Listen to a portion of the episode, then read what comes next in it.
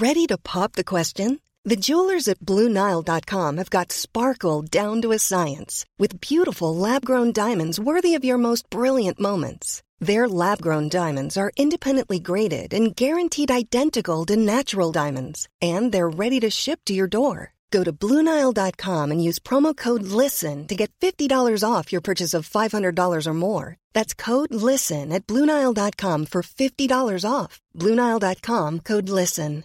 Quality sleep is essential. That's why the Sleep Number Smart Bed is designed for your ever evolving sleep needs. Need a bed that's firmer or softer on either side? Helps you sleep at a comfortable temperature? Sleep Number Smart Beds let you individualize your comfort so you sleep better together. JD Power ranks Sleep Number number 1 in customer satisfaction with mattresses purchased in-store. And now save 40% on the Sleep Number limited edition Smart Bed for a limited time. For JD Power 2023 award information, visit jdpower.com/awards. Only at Sleep Number stores or sleepnumber.com. Hello, everyone. It is our final day filming here at the Atlantic Wall for a new history hit documentary on Hitler's Danish bunkers during the Second World War. It is freezing cold. We're almost done. It's about to snow. It's time to go home. But keep an eye out for that one on History Hit TV when it comes out in a few weeks. Yesterday, we had a Danish World War II expert, Rune Egberg. He is fantastic. What he doesn't know isn't worth knowing. And he took us through an amazing history of Denmark's role during the Second World War. It is not uncontroversial. There was the Danish resistance, which is the core of this story, this history, and just how brave they were. But it turns out there was lots of local Danish collaboration, lots of local Danish informants. You wouldn't last long in the Danish resistance with locals telling on you, and even the government were complicit because the banks, well, the Danish banks, they paid for the Nazi fortifications here. They paid for Hitler's wall. This is an amazing history, a completely different perspective on what you'd expect Denmark to be and the Danish resistance to be. But enjoy and make sure you like, follow, share, and subscribe wherever you get your podcasts.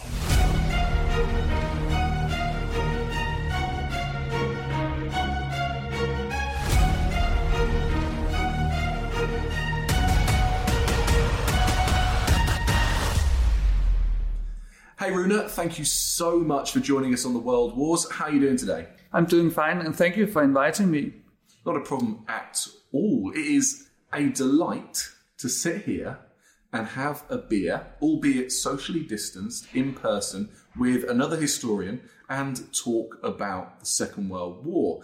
For our listeners listening back home, we have been filming in the freezing cold beaches of Denmark today at the Atlantic Wall, Hitler's pet project to protect Europe from those fearsome allies. And he built, how many bunkers did he build in the end? Was it 15,000? 15,000. I think that was the aim at least. 15,000 bunkers in a wall that stretched from the north of Norway and the Arctic down to the French Spanish border. Yeah, that's correct. So that's quite far. yeah, that's pretty far. Have your fingers recovered from frostbite outside? How are you feeling? Yeah, it was quite cold. It was like being on the Eastern Front, I guess, today, but we managed to survive. I wouldn't have wanted to be stationed in one of those bunkers. So do keep your eyes and ears open for that one coming to History Hit very, very soon. But we've got Rune on the pod to have a chat about the broader history of Denmark in the Second World War because it is absolutely fascinating. Now, Rune, when can we say that Denmark really entered the war? When did the Germans first, I don't know, what would you call it? Did they occupy Denmark? Yeah, it's quite a unique story compared to other countries that was attacked by Germany. But Germany attacked or besieged Denmark on the 9th of April 1940 it was in the early hours of the morning, quarter past four in the morning, they crossed the Danish German border in Jutland. And around the same time, they also dropped the leaflets in Copenhagen, explaining in Norwegian that now Denmark was occupied. And at the same time, they also had a troop ship going into Copenhagen and landed 800 troops in the middle of Copenhagen while the Danes were still sleeping. Wow. All credit to the Germans there for some good tactical manoeuvring there, but perhaps not so much culturally aware if you're dropping your leaflets in Norwegian. I'm sure that didn't go down too well, knowing the Scandinavian rivalries.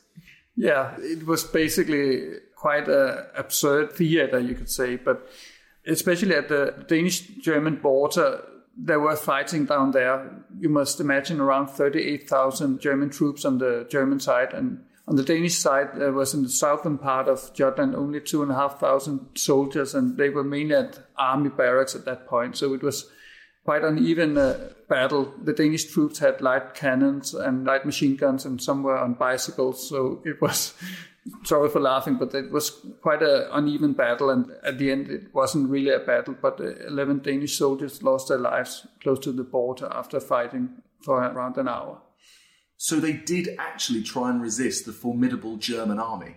Yeah, they actually managed to destroy a couple of uh, German panzer vehicles with one of their light guns, but in the end, they had to withdraw to one of the army barracks further north. There weren't any reinforcements coming in, so they had to withdraw. And what happened to the Danish military then? Did they have to surrender? Were they enveloped into the German military? Or did they keep some level of autonomy in Denmark? Because it wasn't your normal occupation, was it? Yeah, quite correct, James. It's quite a unique occupation actually here because the Danish government made a deal with the Germans that Denmark could keep its army, its navy, its air force, and its institutions with an agreement that meant that Denmark would pay for all infrastructural projects in Denmark that German occupiers made. Wow, that is quite the agreement to make, isn't it? So the Danish government, in return for keeping its legitimacy, an element of its own sovereign control, gave up a lot of Danish money then to build a lot of fortifications for the Nazis. And is this where the Atlantic Wall comes back background? So, did the Danes actually pay for their own bit of the Atlantic Wall? They actually did. They made an agreement with Nazi Germany that in the Danish National Bank in Copenhagen there were two deposits there, one for the German army and one for the import of Danish goods to Germany. And it was kind of a carte blanche, you would say. They could just withdraw and then the Danes would cover the expenses.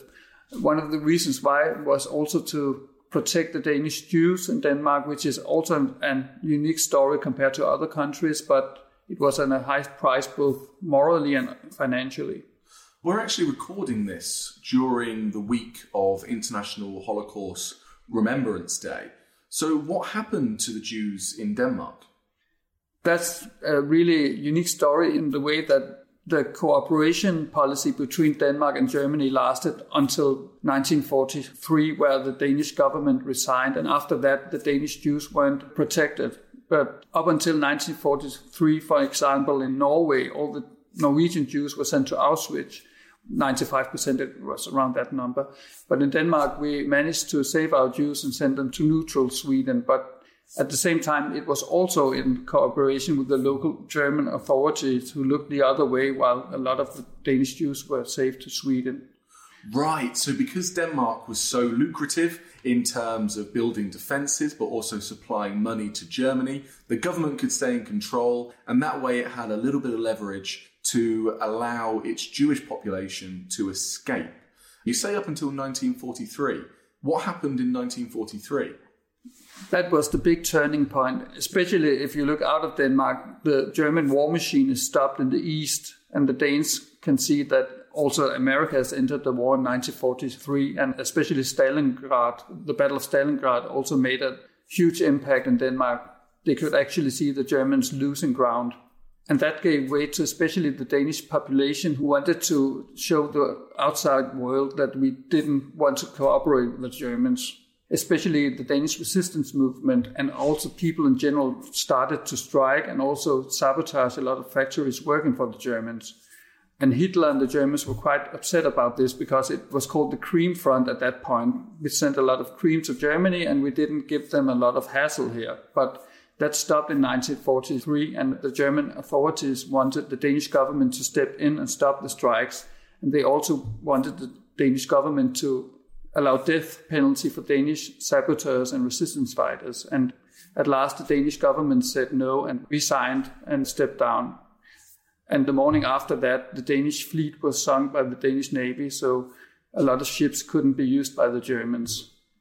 So it was this point then that a very friendly occupation turned into a very sinister occupation. And so we started to see the benefits afforded to Denmark slide away as the Danish government resigns, its military, which had been given its own independence, well, it sinks its own fleet. It did. They tried at the biggest naval station in Copenhagen to sink a majority of the fleet. It didn't succeed in sinking all the ships, but a large portion of the ships were sunk and some others escaped to neutral Sweden. The Danish army weren't that lucky. And they were surrounded and actually at some army barracks it came to a shootout between Danes and Germans. I think it was around five Germans who were killed and 22 Danes were killed in the riot uh, at the army barracks. So, what happened to the Danish military then? Were they interned into the German military or were they interned into prison camps? Some of them were interned in the army barracks. Again, it's a complex story because Denmark was quite divided at the time. We had a lot of volunteers going into the German army, and then again, we had a lot of volunteers going into the Allied fleet. And then again, you had the Danish resistance movement who got a lot of their arms from the Danish army, who actually smuggled them out of the army barracks. But then that stopped again in 1943, and then the resistance movement were waiting to get arms from the UK or smuggling from Sweden, for instance. So, tell us a little bit more about the Danish resistance. We've heard about the Norwegians, we know about the French resistance, formidable forces, but I've not really heard too much about how the Danes resisted. In fact, I've kind of heard a little bit more of the opposite, a bit more about the collaboration, and like you mentioned, this idea that Denmark was more of a cream front, supplying cream and milk and meat and pork to the German military and really was a breadbasket for Hitler's Third Reich. So tell us, tell us some good war stories from the Danish resistance. Yeah, you can actually talk about three types of resistance groups in Denmark. You have the communist resistance groups in Copenhagen, and then you have a more national conservative resistance group. And then in Jutland, the mainland, we have a lot of local groups that were helping the British. But to start with the communist resistance movement in Copenhagen, they were actually the first ones because when Denmark was occupied in 1940, a lot of their group members actually had experience in fighting because they were in the Spanish Civil War before the war outbreak. So they actually were used to using explosives and guns. And really, really important thing is also that when Denmark was occupied in 1941, when the Germans attacked the Soviet Union, they also wanted Denmark to participate. And especially in Denmark, they wanted the Danish government to have a law against any communist in Denmark. And that law was actually passed in the Danish parliament and signed by the Danish prime minister. And that meant that three of the Danish communists who was elected in the parliament were arrested and the Danish authorities arrested the Danish communists. And one of the most interesting things is that the Danes actually arrested more communists than the Germans wanted to. And that set the bar actually for the Danish resistance movement because they had a natural enemy in the German occupying forces. So they started earlier in Copenhagen. And so you have the communists who form the foundations of the resistance. And then how does that start to get militarized? And what do they attack? Because there must have been a big fear here with such German control that you would have some pretty major reprisals from the Nazis. There really was. And the communists were known for being the best saboteurs in Denmark. And again, because a lot of the resistance fighters had working class backgrounds, they had a natural contact to all factories in Copenhagen and Esbjerg, Odense, and Aarhus. So they actually could get easier into the factories and sabotage them. But again, there were reprisals, especially when you attack a factory, there was guards guarding that factory, and that was Danish Nazis. So you were actually in combat with your own countrymen there. So that was a problem. And especially when we get after 1943, the reprisal is are you captured as a Danish resistance fighter? You basically have two options. One is to be sent to a German concentration camp or being executed different places in Denmark. If you're arrested in Copenhagen, there was a place a little north of Copenhagen where they shot the resistance fighters, and in Jutland there were different places. But that's after 43. Up until then, the Germans are more prone to keep it down in some way. But again, the Danish resistance movement also thought about other countries like Czechoslovakia and the murder of Heydrich in the Czech Republic. And the reprisals of killing Germans, for instance, were quite high. So they started killing Danes working for the Germans instead because the Germans weren't that bothered compared to killing Germans. Right, so that was the clever tactic to take on the Danish Nazis and to strike the Danish factories, which were helping the Nazis, but without actually striking the German military themselves. That makes sense, I suppose.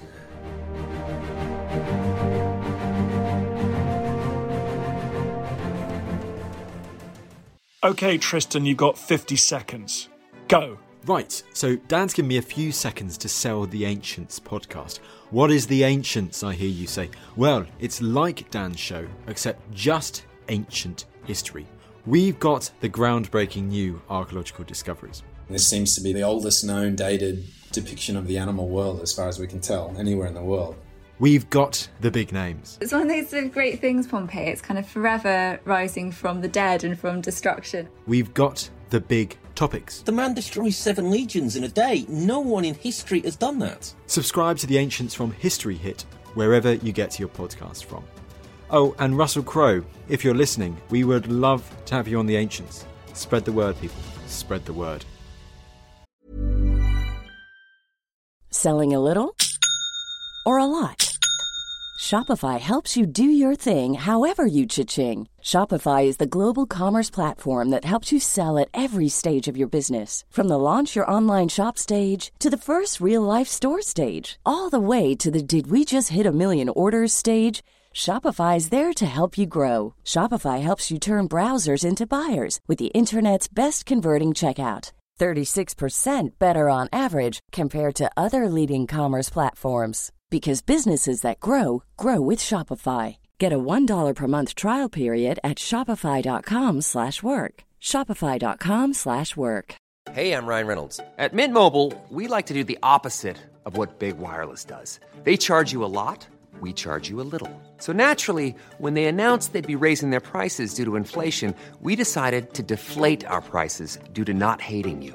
That's right. We're cutting the price of Mint Unlimited from $30 a month to just $15 a month. Give it a try at mintmobile.com slash switch. $45 upfront for three months plus taxes and fees. Promo rate for new customers for limited time. Unlimited more than 40 gigabytes per month. Slows. Full terms at mintmobile.com. Quality sleep is essential. That's why the Sleep Number Smart Bed is designed for your ever evolving sleep needs. Need a bed that's firmer or softer on either side? Helps you sleep at a comfortable temperature? Sleep Number Smart Beds let you individualize your comfort so you sleep better together. JD Power ranks Sleep Number number 1 in customer satisfaction with mattresses purchased in-store. And now save 40% on the Sleep Number limited edition Smart Bed for a limited time. For JD Power 2023 award information, visit jdpower.com/awards. Only at Sleep Number stores or sleepnumber.com.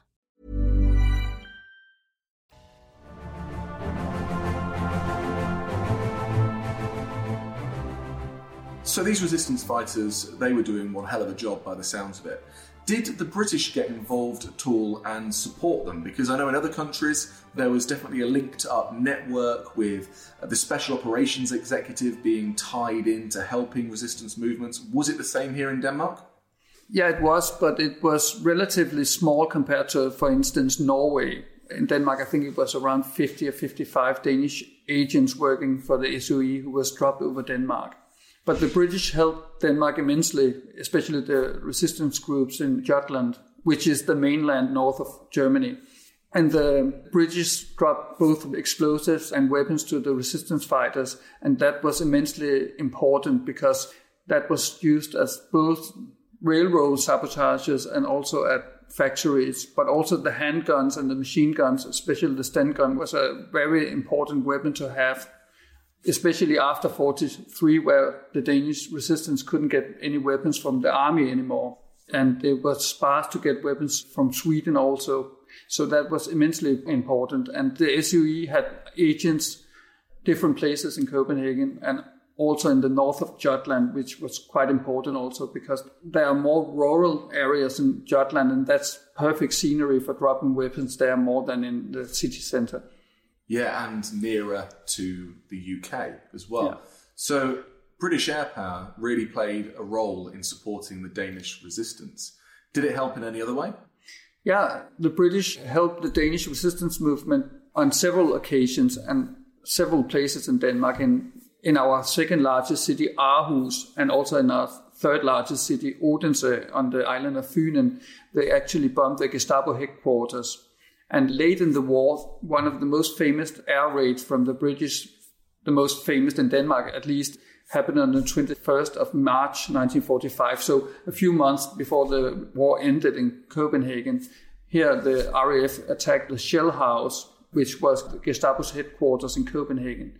And it was quite a daring attempt to destroy the headquarters. And the reason why was that the headquarters also had the documents and the reports and the photo archives of the Gestapo, which was used to draw up the Danish resistance movement. So a very daring attack with 20 mosquito bombers and 30 Mustang fighters, which attacked Copenhagen and attacked the shell house.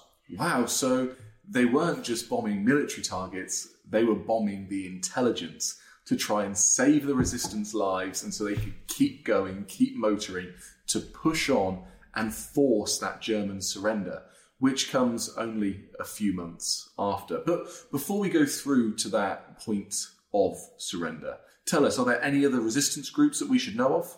I would say another important one in Copenhagen is called Holger Danske, which is named after a mythical figure who sits in a castle in Helsingør, Hamlet's castle in north of Copenhagen. Yes, near to the border with Sweden. This is, yeah, Hamlet's castle, where he slowly goes mad in there, really. He really did. And that figure, the story behind it is if Denmark is in trouble, he will wake up and slay the enemies. And that was the name Holger Danske after the resistance group there. And their aim was different than the communists. They had a common enemy, but their perspective were a more national conservative one. They were pro-British, and they also had a lot of contacts with the army in Denmark, with the police in Denmark, and with the navy. And in 1944, the Germans arrested the Danish police and sent them in concentration camps. And that was a big problem in Copenhagen, for instance, because then law and order weren't there anymore. And a lot of policemen went into this resistance group and they operated mostly in Copenhagen. And their specialty was to assassinate Danes working for the Germans. They assassinated 350 people. So law and order really turns on its head in Denmark during the Nazi occupation. That is incredible to think that they took the police force of a nation, the ones who uphold the law, and shoved them into concentration camps. And I assume those few that escaped were able to go away and join the resistance. And they must have been a very welcome sight to some beleaguered resistance fighters by this point. So, with all this activity on the ground from the resistance and these British and Allied planes over the top, either supplying the resistance or bombing Gestapo headquarters to destroy intelligence, did any of these planes crash? And if they did, were any of the personnel, any of these officers, any of these airmen able to get back out of Denmark? Yeah, there was a lot of plane crashes all around Denmark in different areas. And we have to look at the timeline again. When we look at the cooperation between Denmark and Germany up until 1943, for instance, a lot of Allied airmen, I'm afraid to say, were transferred to German authorities when they were shut down in Denmark because a lot of people locally thought that would be the right thing to do because the Danish government in the Danish media had said that Danish resistance fighters were terrorists and the Allied were enemies. So that was quite a problem. But after 1943, for instance, a lot of local forces tried to help the Allied airmen. I have a story about a British airman who was shot down in northern Jutland, and he was saved by a family on a farm. And they put him on the attic of their main building. And an hour later, a German patrol came and they asked if they have seen any British airmen, and they said no. And they went to the stables and shot all around the stables, also in the attic of the stable building. And then they left. And after that, the airmen came out and they transferred him to Sweden afterwards. And 30 years later, he came back also and met the family. So that's a good story. We have also another story about an island called Rømø, which is close to the German border. There's a Danish family who actually saved three British airmen who sat there for over a year. But again, it was a divided country. Some airmen was actually transferred to the Germans and others were saved. We have also stories about British airmen going all the way from Esbjerg to Copenhagen on a train and were saved at Copenhagen Central Station. One of the resistance fighters got a memo saying, I have a big package for you. And he was so happy because he thought, ah, it's from my cousin in Jutland. He's sending some pork. And when he arrived at the station, it was two British airmen he had to save. But he did that and they took a tour in Copenhagen. And then afterwards, after the sightseeing, they got them to Sweden by help from the fishermen. Hang on. They took the train from the coast near England, so from Esbjerg, the west coast, all the way across Denmark to Copenhagen on the other side of Denmark, and then had the audacity to do a tour of Copenhagen. Yeah, they were actually close to getting found out on the train because British people are always such gentlemen. So there was a lady in the train who couldn't sit down, and one of the airmen offered her his seat. And she replied something in Danish that he couldn't understand, and there was almost a situation there. But they made it safely back home to Britain. But there were numerous stories of this kind. But again, the problem was it happened quite late in the occupation mostly after 1943. So that also tells you about a divided country. Yeah, absolutely.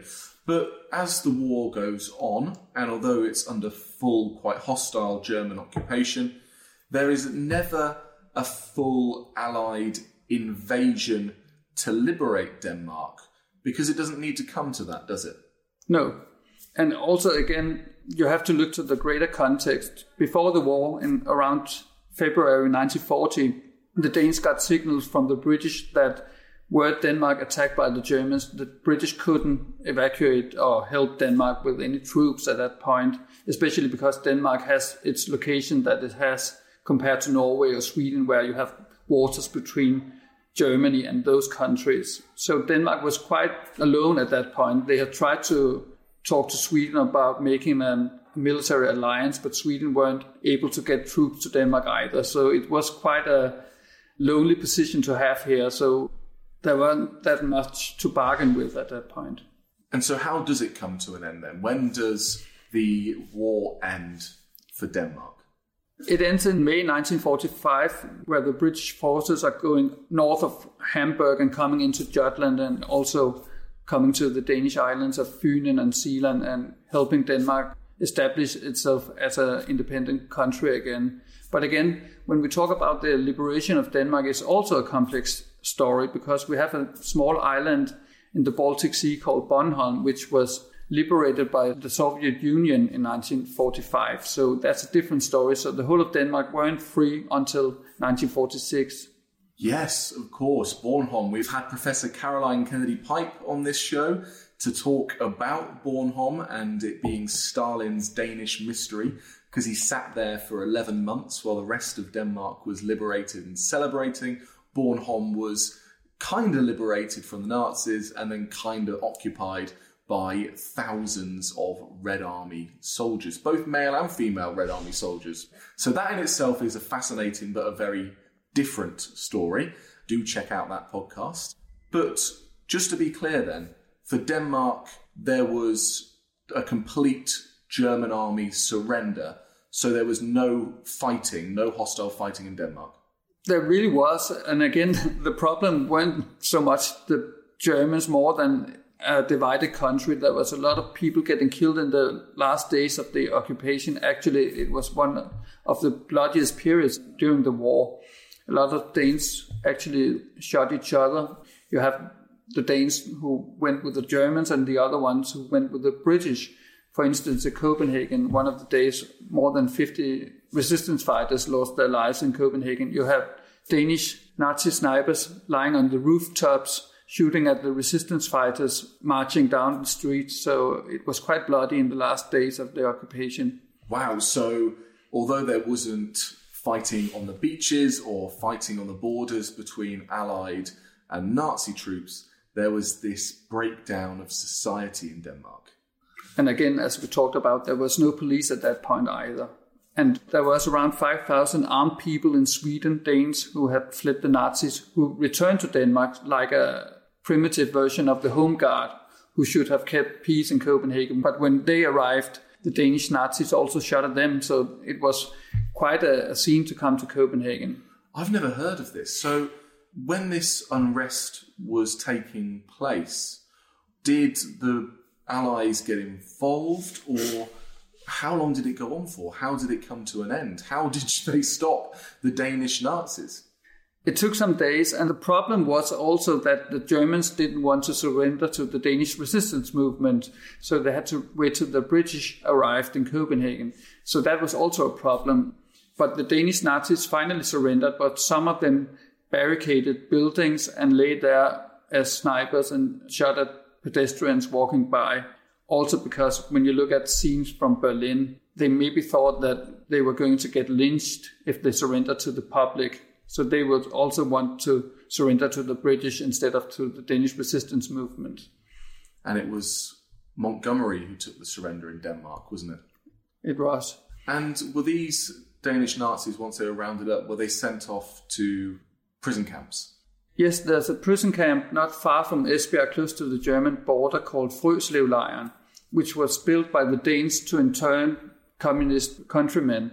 And after the war, the same place was used for Danish Nazis. I think it was around 50,000 Danes were arrested on suspicion of being Nazis. So there was a lot of unrest in the streets and also around the country. You didn't actually get those people who committed most of the war crimes.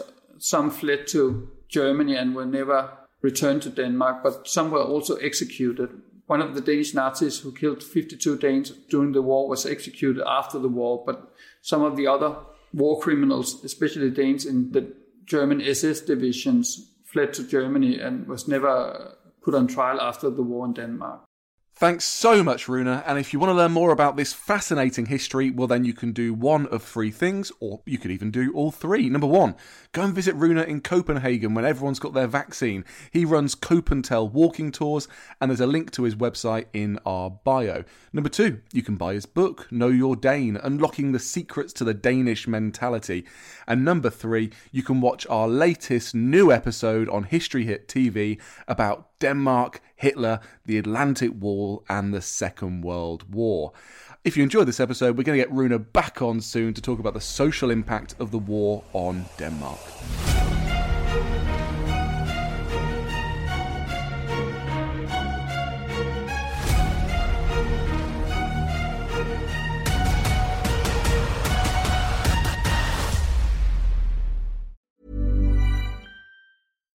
Deserves the best, and there's no better place to shop for Mother's Day than Whole Foods Market. They're your destination for unbeatable savings, from premium gifts to show-stopping flowers and irresistible desserts. Start by saving 33% with Prime on all body care and candles. Then get a 15-stem bunch of tulips for just $9.99 each with Prime. Round out Mom's menu with festive rosé, irresistible berry chantilly cake, and more special treats. Come celebrate Mother's Day at Whole Foods Market.